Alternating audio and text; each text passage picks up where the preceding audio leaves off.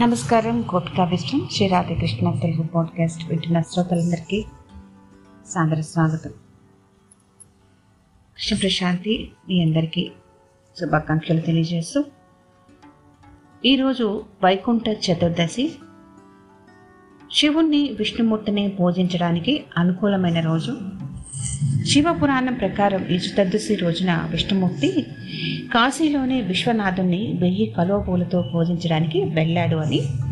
కానీ పూజా సమయంలో తొమ్మిది వందల తొంభై తొమ్మిది పువ్వులు ఉన్నట్లుగా గుర్తించి కలువ పువ్వులు లాంటి తన కన్నులలో ఒక కన్నును పెకిలించి శివ పూజ చేశాడని భక్తికి మెచ్చిన శివుడు పెకిలించబడిన కన్నుతో పాటుగా సుదర్శన చక్రాన్ని విష్ణుమూర్తికి బహుమానంగా ఇచ్చాడని పురాణ కథనం. ఈరోజు విష్ణు భక్తులు విష్ణు సహస్రనామ స్తోత్రం పారాయణం చేస్తూ వెయ్యి కలువులతో విష్ణుమూర్తి పూజ చేస్తారు. ఈ చతుర్దశి రోజు విష్ణుమూర్తిని శివుణ్ణి ఆరాధించడానికి అనువైన రోజుగా భావిస్తారు. విష్ణుమూర్తి భక్తులు అర్ధరాత్రి సమయంలో విష్ణు పూజ చేస్తారు. రాత్రి పదకొండు గంటల ముప్పై ఆరు నిమిషంల నుండి రాత్రి పన్నెండు గంటల ఇరవై ఏడు నిమిషంల మధ్య కాలంలో ఈ పూజ చేయడం జరుగుతుందని పెద్దల వాచ. శివ భక్తులు అరుణోదయ సమయంలో కాశీలోని మణికర్ణికా ఘట్టంలోని స్నానము ఆచరించి విశ్వనాథుని పూజిస్తారు. భీష్మ పంచక వ్రతంలో భాగంగా ఈరోజు విశ్వేశ్వర పూజగా శైవ వైష్ణవ భక్తులు మణికర్ణికా ఘట్టంలో పుణ్యస్నానాలు చేసి హరిహరులను పూజిస్తారు. సంవత్సరంలో ఈ ఒక్కరోజు మాత్రమే కాశీలోని విశ్వనాథుని గర్భగుడిలో విష్ణుమూర్తికి ప్రత్యేక పూజలు చేస్తారు. ఈ చతుర్దశి రోజున విష్ణుమూర్తి కాశీలోని విశ్వనాథుని దర్శించుకున్నట్లుగా ఒకరికొకరు పూజలు చేసుకున్నట్లుగా భక్తుల నమ్మకం. అందుచేత విష్ణుమూర్తి శివునికి బిల్వపత్రాలు సమర్పించినట్లుగా తిరిగి విశ్వనాథుడు తులసి దళాలు విష్ణుమూర్తికి అర్పించినట్లుగా ప్రత్యేక శాస్త్రోక్త పూజలు విశ్వనాథుని ఆలయంలో జరుగుతాయి. నలభై ఒక్క రోజుల శబరిమలై అయ్యప్ప స్వామి మండల దీక్షలు కూడా ఈ రోజు నుంచి ప్రారంభమవుతున్నాయి. మలయాళీ పంచాంగం ప్రకారం వృశ్చిక మాసం మొదటి రోజు నుండి మండల దీక్ష ప్రారంభమవుతుంది. తదుపరి మనందరము ఎంతో ఇష్టంగా జరుపుకునే కార్తీక పౌర్ణమి కూడా వస్తున్నది. జరుపుకుంటున్నాం కూడాను. కార్తీక దీపం మాఘ స్నానం ముక్తి దాయకములైనవిగా లక్ష్మి అన్నపూర్ణ గారి రచనలో మనకు తెలియజేస్తున్నారు. ఇక కార్తీక పూర్ణిమ విశిష్టత తెలుసుకోవడానికి మనం కనుక ప్రయత్నిస్తే పౌర్ణిమ నాటి రాత్రి కృతికా నక్షత్రం ఉన్న మాసం కార్తీక మాసం. కార్తీక పూర్ణిమ ఎంతో పవిత్రతను విశిష్టతను సంతరించుకున్నది. కార్తీక పూర్ణిమ దీప ప్రకాశ ప్రసరణంతో పాప విముక్తి కలుగుతుంది. తిరువన్నామలై కృతికా దీపాలకు ప్రసిద్ధి వహించింది.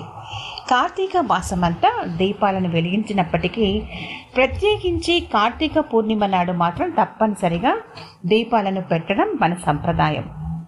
ఆ జ్యోతిలో ఉమాదేవి సహిత త్రయంబక మూర్తినో దామోదర మూర్తిను ఆవాహన చేసి ఈ శ్లోకం చదువుతారు. కీటాహ పతంగాహ మసకాశ్చ వృక్షాహ జలే స్థలే ఏ నివసంతి జీవాహ. దృష్ట్యా ప్రదీపం నచ జన్మ భాగిన భవంతి నిత్యం స్వపచాహి విప్రాహ అంటే భావం చూస్తే ఈ జ్వాల దర్శనంతో జనుల పాపాలే కాక పురుగులు పక్షులు దోమలు వృక్షాలు వీటన్నింటికి జన్మ నివృత్తి కావాలి. జలంలో ఉండే చేపలు ఇతర జలచరాలు స్థావరాలైన జంతువులు కూడా ఈ దీప దర్శనంతో పాప నివృత్తిని పొందాలి.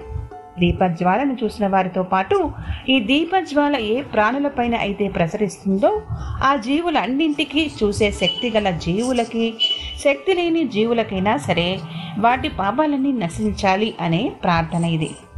మహర్షులచే వెలరించబడిన ఈ శ్లోకం ఎంతో విశాల భావనను కలిగి ఉంది. లోక సమస్తాహ సుఖినో భవంతు.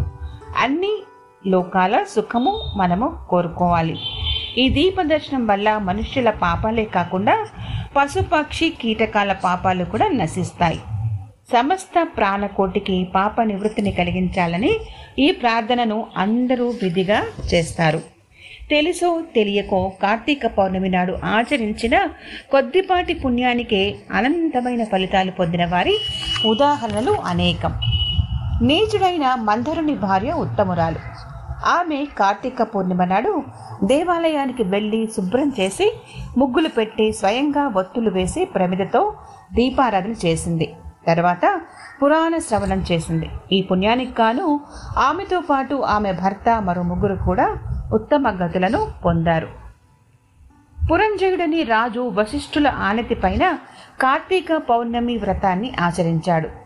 ఆ రోజు శుచి అయి దేవాలయానికి వెళ్ళి శ్రీమన్నారాయణుని షోడోపసచారంతో పూజించి శ్రీహరిని గానం చేసి సాష్టాంగ నమస్కారం చేసి సూర్యోదయం కాగానే నది స్నానం చేశాడు. యుద్ధ సన్నద్ధుడై శత్రురాజులతో పోరాడి కోల్పోయిన రాజాన్ని తిరిగి పొందాడు. పౌర్ణమికి ఇంతటి మహత్యం ఉంది. శివాలయంలో కానీ విష్ణు ఆలయంలో కానీ ఈ కృతికా నక్షత్ర దీపోత్సవాన్ని దర్శించడం పుణ్యప్రదం. ఇటువంటి అమోఘమైన పుణ్యదినాన ఉన్నటువంటి సంప్రదాయాన్ని మనందరము ఆచరిస్తూ దీపావళిన కోటి దీపాలు వెలిగించే దిశగా మన హృదయాల్లో కూడా దేవుని వెలుగుని దర్శించుకునే ప్రయత్నం చేద్దాం. విన్న మీ అందరికీ మరొకసారి ధన్యవాదాలు తెలియజేస్తూ వింటూ అందరికీ వినిపించండి. నమస్కారం.